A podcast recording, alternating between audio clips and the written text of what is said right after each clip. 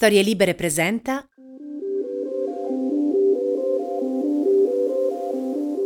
Nella scorsa puntata abbiamo parlato di infiammazione come un processo acuto che compare in risposta a un danno, un processo che si fa sentire attraverso una serie di segnali e sintomi, come per esempio la congestione delle vie aeree, il dolore o la febbre. Abbiamo visto però che esiste anche un altro tipo di infiammazione che non invia segnali così eclatanti e che ha effetti davvero negativi per la nostra salute, l'infiammazione silente. Se vi ricordate, si tratta di un'alterazione dei nostri tessuti lenta e silenziosa, non accompagnata cioè dai tipici sintomi dell'infiammazione acuta. È un cambiamento cronico, lento, graduale, ma di lunga durata. Ed è proprio questa lunga durata, questa lenta azione di logoramento su cellule, tessuti e organi che rende l'infiammazione silente un nemico del nostro benessere. L'infiammazione cronica di basso grado è infatti associata ad un aumentato rischio di quasi tutte le patologie che conosciamo, dalle malattie neurodegenerative al cancro, dalle malattie autoimmuni a quelle cardiovascolari, dalla depressione al dolore cronico, ed è fortemente legata all'invecchiamento e al nostro stile di vita. Fino a qualche anno fa, quando agli studenti di medicina si spiegava cos'è e come funziona l'infiammazione, si diceva che si attiva in risposta al danno, che può essere di natura chimica, come un acido, fisica, un trauma o il calore o le radiazioni, oppure biologica nel caso delle infezioni.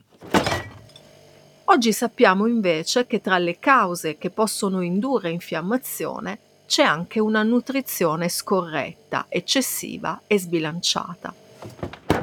Per capire il legame tra alimentazione e salute bisogna capire come reagisce il sistema immunitario ai nostri stili di vita ed è proprio questo che andremo a scoprire insieme in questo terzo episodio. Mi chiamo Antonella Viola, sono un'immunologa, ricercatrice e divulgatrice scientifica e da diversi anni insegno patologia generale all'Università di Padova. Questo è Una cura tutta tua, un podcast che è un viaggio alla scoperta del nostro sistema immunitario un episodio dopo l'altro, impareremo a conoscere meglio il nostro corpo, a rafforzare le difese e a migliorare il nostro stile di vita, cercando sempre l'equilibrio.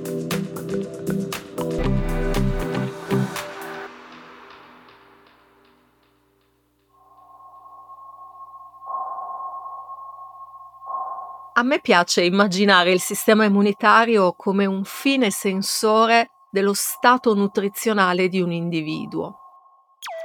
Come vi raccontavo nel secondo episodio, l'attività connessa alla risposta immunitaria richiede un enorme consumo di energie. Produzione e spostamenti di cellule in varie parti del corpo, eliminazione dei patogeni, produzione di anticorpi e rilascio da parte di vari tessuti e organi di mediatori chimici. Sono tutte attività che hanno bisogno di energia e che sono infatti accompagnate da importanti cambiamenti metabolici. Per non parlare poi della febbre che, come abbiamo visto, consiste nel trasformare l'energia chimica in calore consumando quindi la nostra preziosa benzina non per costruire cellule o produrre molecole essenziali per il funzionamento del nostro organismo, ma solo allo scopo di aumentare la nostra temperatura corporea.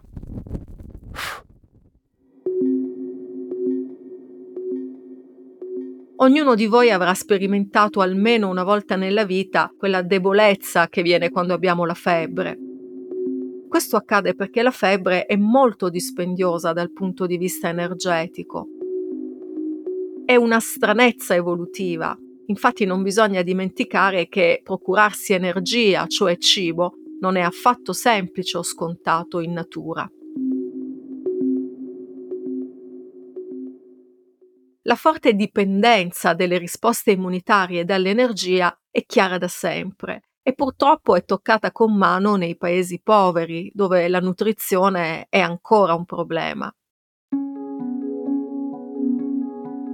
La denutrizione infantile è infatti associata a un aumentato rischio di infezioni e all'incapacità di rispondervi in modo adeguato.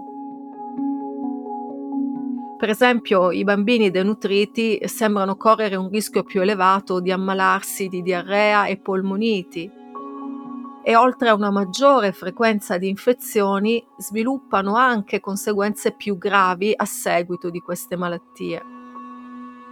In questi casi si crea poi un circolo vizioso nel quale le infezioni peggiorano il quadro della malnutrizione e la malnutrizione impedisce ai bambini di combattere adeguatamente le infezioni.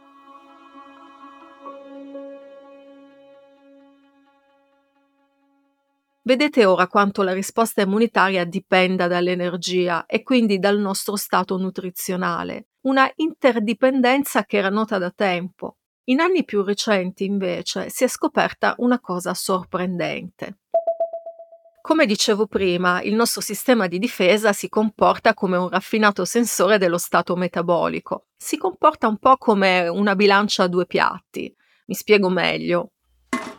Se da un lato una forte carenza di calorie compromette la funzionalità del sistema immunitario e ci predispone alle infezioni, dall'altro anche una dieta troppo ricca ha le sue conseguenze negative sulla risposta immunitaria.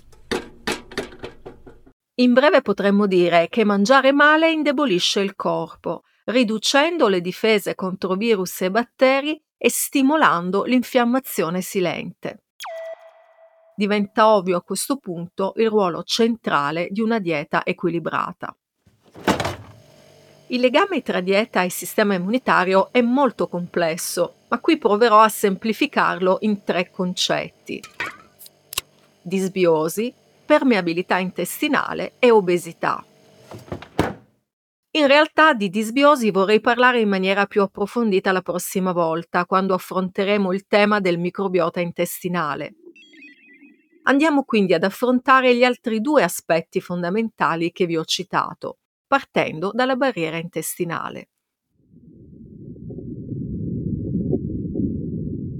La barriera intestinale è una specie di filtro che separa il nostro corpo dall'ambiente esterno e per ambiente esterno in questo caso intendo riferirmi al canale alimentare dove transita il cibo.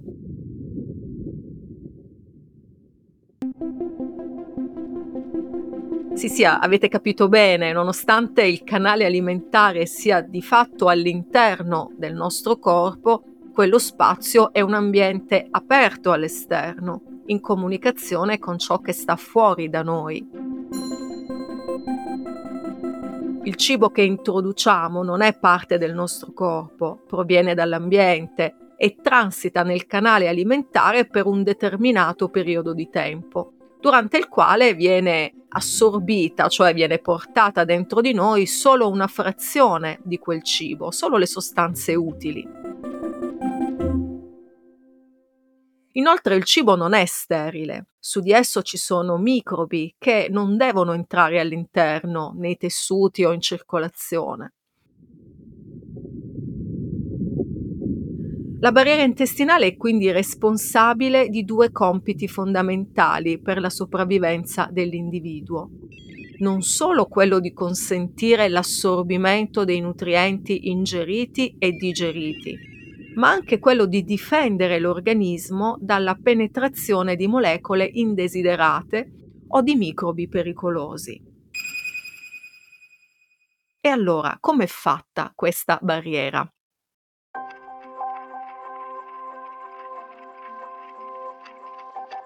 La barriera intestinale è formata da cellule strettamente serrate l'una all'altra, in modo da non lasciare zone accessibili.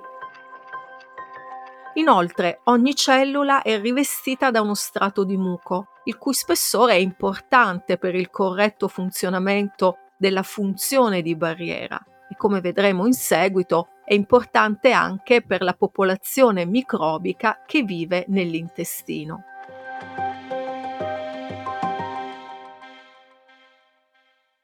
Tornando a noi, poiché siamo in una zona di confine tra esterno ed interno, il sistema immunitario è molto attivo e presente. In parte lo abbiamo già visto, vari tipi di patogeni potrebbero entrare attraverso questo canale e spesso lo fanno.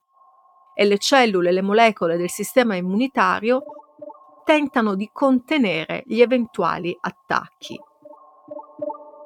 Ma in questa zona del corpo il sistema immunitario non è solo una sentinella che sorveglia la barriera, in realtà fa molto di più.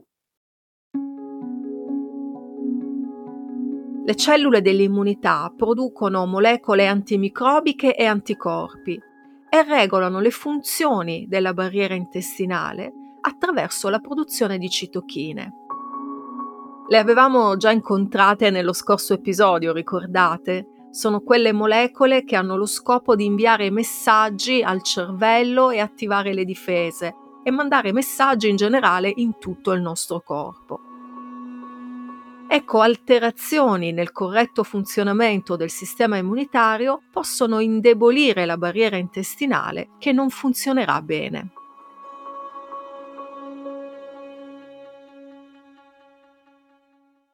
Quando la permeabilità intestinale aumenta, si verifica la sindrome dell'intestino permeabile.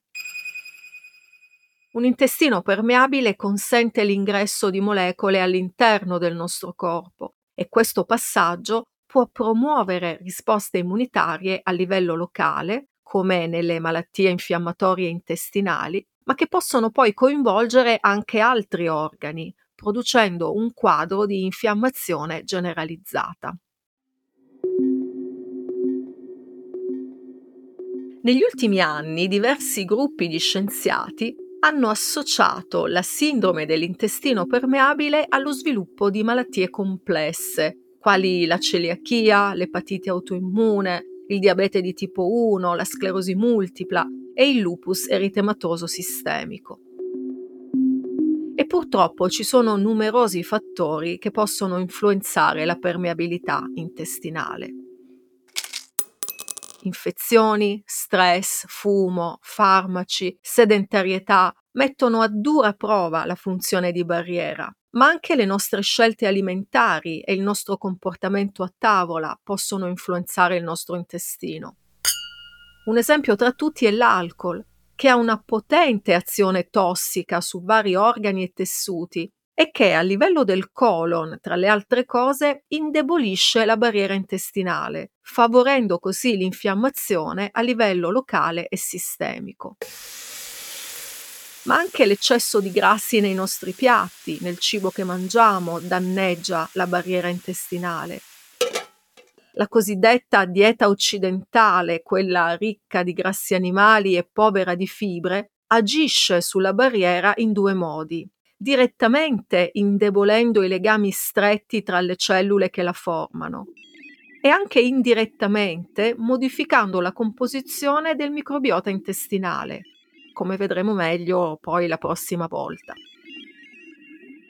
Ecco perché parliamo di dieta o meglio di stili di vita pro-infiammatori. Attraverso una serie di alterazioni del nostro equilibrio, tra cui la funzione della barriera intestinale, questi stili di vita stimolano l'infiammazione silente, che poi nel tempo danneggerà tutto il corpo. Esiste poi un altro meccanismo che è stato chiaramente associato al rapporto stretto tra dieta e immunità ed è un meccanismo che chiama in causa il tessuto adiposo.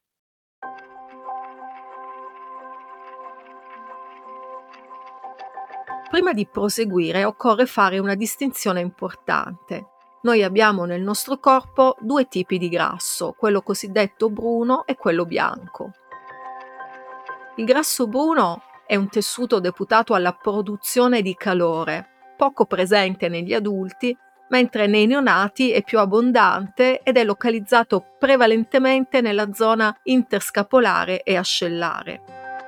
Il tessuto adiposo bianco invece rappresenta il principale deposito di grassi nei mammiferi e quindi anche negli esseri umani. Il tessuto adiposo bianco è costituito da cellule chiamate adipociti, che sono quasi interamente occupate da grassi che formano un'unica grande goccia lipidica.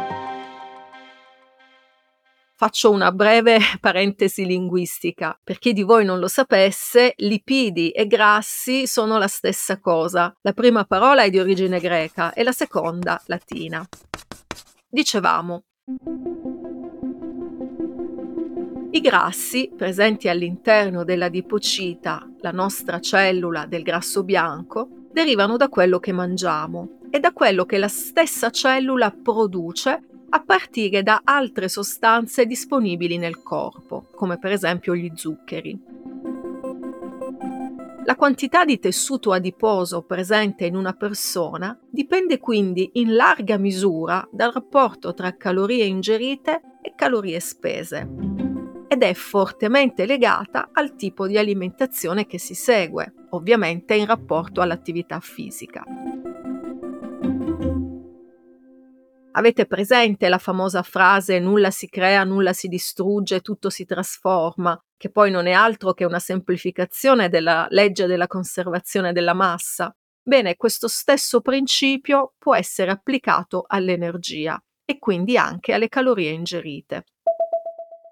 Se introduciamo più energia di quella che consumiamo, non è che questa semplicemente sparisce, il nostro organismo non può fare altro che trasformarla e la forma di accantonamento che preferisce è quella del grasso, o per meglio dire del tessuto adiposo.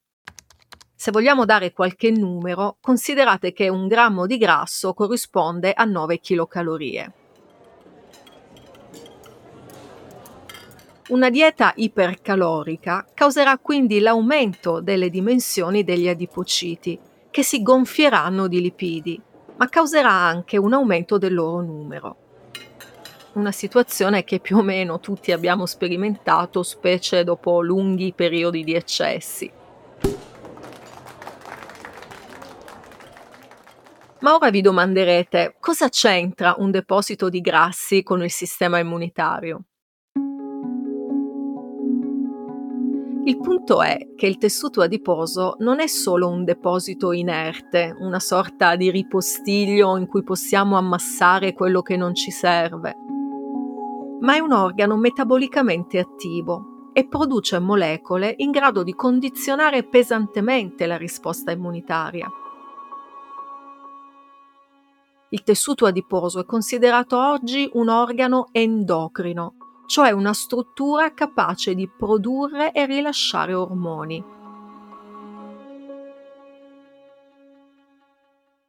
Tra i fattori endocrini prodotti dal tessuto adiposo ci sono le adipochine, molecole simili nella struttura alle citochine, che vengono rilasciate dagli adipociti in risposta ai cambiamenti nell'accumulo di lipidi e all'infiammazione locale e sistemica. Le adipochine hanno vari ruoli. Prima di tutto ci informano regolarmente sull'accumulo di energia disponibile, ma hanno anche una profonda influenza sulla funzione riproduttiva, sulla regolazione della pressione sanguigna, sulla risposta immunitaria e su molti altri processi fisiologici. Per quanto riguarda l'immunità, che è il focus del nostro podcast, le adipochine possiedono proprietà pro ma anche antinfiammatorie e svolgono un ruolo fondamentale nel collegare il metabolismo con la funzione immunitaria. Queste due azioni pro-infiammatorie e antinfiammatorie delle adipochine devono essere bilanciate. Per poterci dire in una condizione di equilibrio, nessuna delle due deve prevaricare l'altra.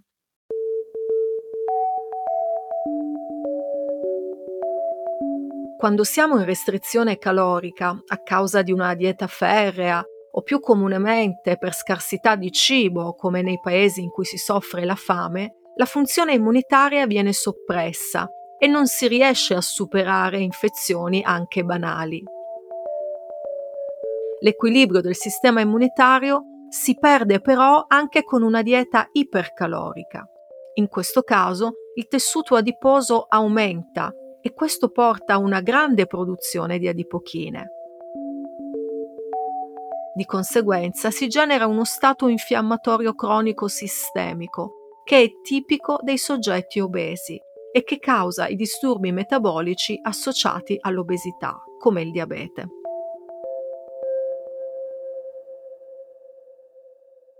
L'obesità è stata definita dall'Organizzazione Mondiale della Sanità una grave pandemia, molto prima che questo termine divenisse tristemente noto a causa del Covid-19. Prima di proseguire oltre, voglio darvi qualche dato per farvi capire l'entità di questo fenomeno.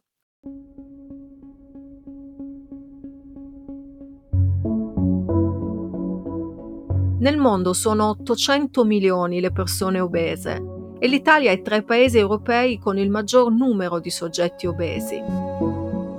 Nel nostro paese è obeso il 10,8% degli adulti tra i 18 e i 69 anni. È, dato ancora più preoccupante, è obeso il 9,4% dei bambini tra gli 8 e i 9 anni.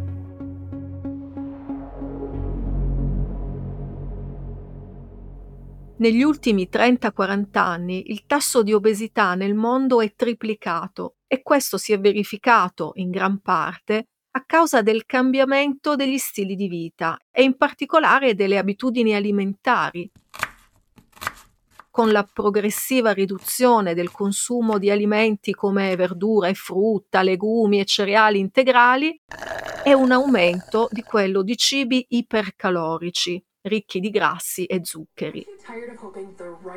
Tutto ciò accompagnato da un costante calo dell'attività fisica, unitamente ad un deciso incremento della sedentarietà. Tradotto in altri termini, c'è stato un notevole aumento delle entrate energetiche, al quale non è corrisposto un aumento del dispendio energetico, e questo squilibrio ha portato ai dati che vi ho appena citato. L'eccesso di peso e l'obesità in particolare sono responsabili della riduzione della nostra aspettativa di vita e rappresentano un importante fattore di rischio per numerose patologie come malattie cardiovascolari, diabete di tipo 2, malattie del fegato, problematiche dello scheletro e delle articolazioni e numerose patologie oncologiche. Ho lavorato molto in campo oncologico, vi posso dire che ci sono ben 12 tumori che riconoscono nell'obesità uno dei principali fattori di rischio. Il tumore del cavo orale, dell'esofago, dello stomaco, del pancreas, il tumore della cistifellea, del fegato, del colon retto, il tumore della mammella, dell'ovaio, dell'endometrio, della prostata e del rene. Ora capite bene che il discorso estetico che spesso viene associato al peso non ha qui nessuna rilevanza. Dobbiamo impegnarci a mantenere il nostro peso il più possibile nella norma perché fa bene alla nostra salute. Come fare però? Attraverso una dieta equilibrata e un buon livello di attività fisica. Oltre a queste due buone pratiche, però, voglio darvi un altro strumento che potrà aiutarvi a prendervi cura del vostro corpo in modo più consapevole. Molti di voi infatti si staranno chiedendo, ma come faccio a capire se sono in una condizione di sovrappeso, sottopeso o se sono invece in equilibrio energetico? Bene, dovete sapere che esiste una formula molto semplice che mette in relazione il peso con l'altezza. Questa formula ci restituisce quello che viene definito indice di massa corporea, noto come BMI, e per calcolarlo basta dividere il peso in chilogrammi per il quadrato dell'altezza in metri. Quindi il BMI è dato da peso in chili diviso l'altezza in metri al quadrato. Se il valore ottenuto sarà un numero tra 18,5 e 24,9, questo indicherà una condizione di normopeso, mentre valori al di sotto di 18,5 indicheranno un sottopeso e valori superiori a 25 sono invece indicatori di una condizione di sovrappeso. In particolare, per valori uguali o superiori a 30 si entrerà nella fascia dell'obesità. Facciamo un esempio. Io peso 63 kg e sono alta 1,67 m. Devo quindi dividere 63 per 2,8, che è il quadrato della mia altezza, cioè 1,67 per 1,67. Il risultato di questa operazione è 22,5. Io sono cioè normopeso, perché rientro in quella forbice che sta tra 18,5 e 24,9. Vi invito a provare questo metodo, anche se ovviamente ha dei limiti nel valutare l'eccesso di peso. Non può infatti distinguere tra il peso dovuto all'abbondanza di massa grassa, il tessuto adiposo, e il peso dovuto invece alla presenza di massa magra, cioè di muscolo. Per essere più chiari, un giocatore di rugby o un culturista potrebbero avere un indice di massa corporea superiore a 30 senza essere obesi. Semplicemente il loro peso è dovuto ad una massa muscolare molto sviluppata, a differenza di un individuo sedentario per il quale un valore di BMI pari o superiore a 30 sarebbe invece indice di obesità. Vi ricordo anche che questo indice di massa corporea non si applica al di sotto dei 18 anni e comunque da solo rimane una misura troppo approssimativa. Non tiene conto di differenze di sesso e di etnia. Per esempio la distribuzione del grasso è diversa tra uomini e donne e i valori di BMI sono riferiti prevalentemente ai bianchi. Anche l'età è un limite. Studi recenti suggeriscono che nell'anziano valori di BMI inferiori a 25 sono associati a una maggiore mortalità rispetto a quelli compresi tra i 25 e i 30, che appunto è il range di valore ottimale in quella fascia di età. Quindi in questi soggetti il concetto di peso normale necessita una rivisitazione. Insomma, tenuto conto di tutti questi avvertimenti, vi invito comunque a misurare il vostro indice di massa corporea, anche per curiosità e per avere un metodo di valutazione del vostro stato di salute.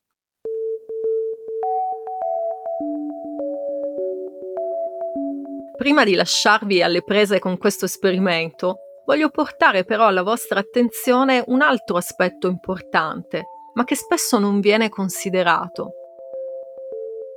L'obesità è definita come un eccessivo accumulo di grasso che coincide con un peso corporeo elevato, spesso ma non sempre. Ciò che dobbiamo prendere in considerazione non è infatti solo il peso, ma anche la distribuzione del grasso nel nostro corpo. Non solo quanto, ma anche dove è collocato. Infatti non tutto il tessuto adiposo è uguale dal punto di vista del metabolismo noi possiamo accumulare grasso sottocutaneo, come quello nei fianchi, sulle braccia e le gambe, oppure possiamo accumulare grasso viscerale, che si trova nella cavità addominale. Con l'età l'accumulo di grasso viscerale aumenta anche nelle persone normopeso e mi riferisco a quel ventre sporgente tipico di molte persone over 50. Chi ha l'abitudine di misurarsi il girovita saprà che a parità di peso le misure cambiano con gli anni. Io per esempio oggi peso quanto pesavo a 25 anni, ma se prendo una cintura di allora vedo che purtroppo non potrò usare lo stesso foro, dovrò tenerla un po' più larga. Ecco, quel grasso viscerale è quello più pericoloso per la salute e poiché può accumularsi anche nelle persone normopeso, bisogna tenerlo sotto controllo, misurando la circonferenza dell'addome con un semplice metro da sartoria posizionato un centimetro sopra l'ombelico. Se è oltre gli 80 cm nelle donne e oltre i 94 cm negli uomini, nella maggior parte dei casi significa che bisogna fare attenzione a quello che mangiamo e fare un po' più di movimento. Per fortuna il grasso viscerale è quello che risente di più di una riduzione delle calorie introdotte, perché il nostro corpo va ad attingere proprio lì per far fronte alle calorie mancanti. Come sempre però adesso è bene fare un riepilogo di quello che vi ho raccontato. In questa puntata abbiamo parlato di quali possano essere le conseguenze di un mancato equilibrio tra calorie in entrata con i cibi dalla nostra dieta e calorie in uscita, ovvero quelle spese dal nostro organismo per il mantenimento delle attività vitali, per i processi metabolici, insieme a quelle consumate per l'attività fisica. Abbiamo capito anche che il rapporto tra alimentazione e salute è molto più complesso di così e non dipende semplicemente dal bilancio energetico. Forse vi ho un po' terrorizzato con misura dell'indice di massa corporea e paura del grasso sulla pancia, ma prima di salutarci ci tengo invece a dire questo. Spesso ci si concentra troppo sulle calorie dei nostri pasti, dimenticando la cosa più importante. Mangiare è l'unico modo che noi animali abbiamo per nutrire il nostro corpo, i tessuti e le cellule. Nutrire significa fornire al corpo non solo l'energia, ma tutti quei mattoncini essenziali al suo funzionamento.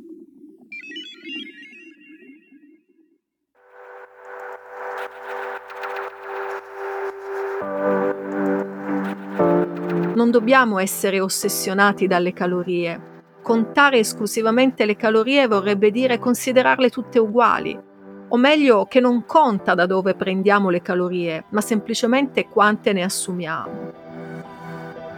Se così fosse, sarebbe ininfluente per un individuo con un fabbisogno, ad esempio, di 2000 kcal che queste provenissero da una dieta varia o da un singolo alimento ma le cose ovviamente non stanno così.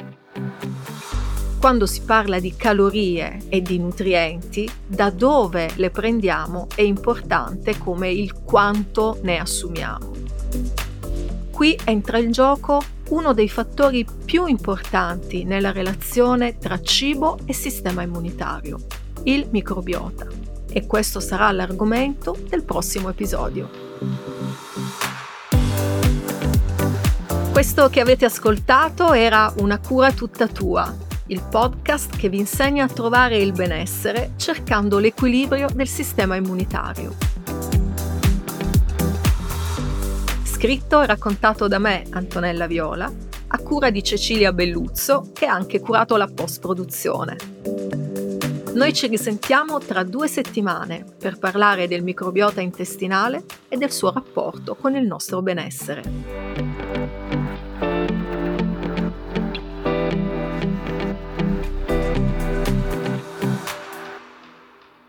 Una produzione storielibere.fm di Gianandrea Cerone e Rossana De Michele.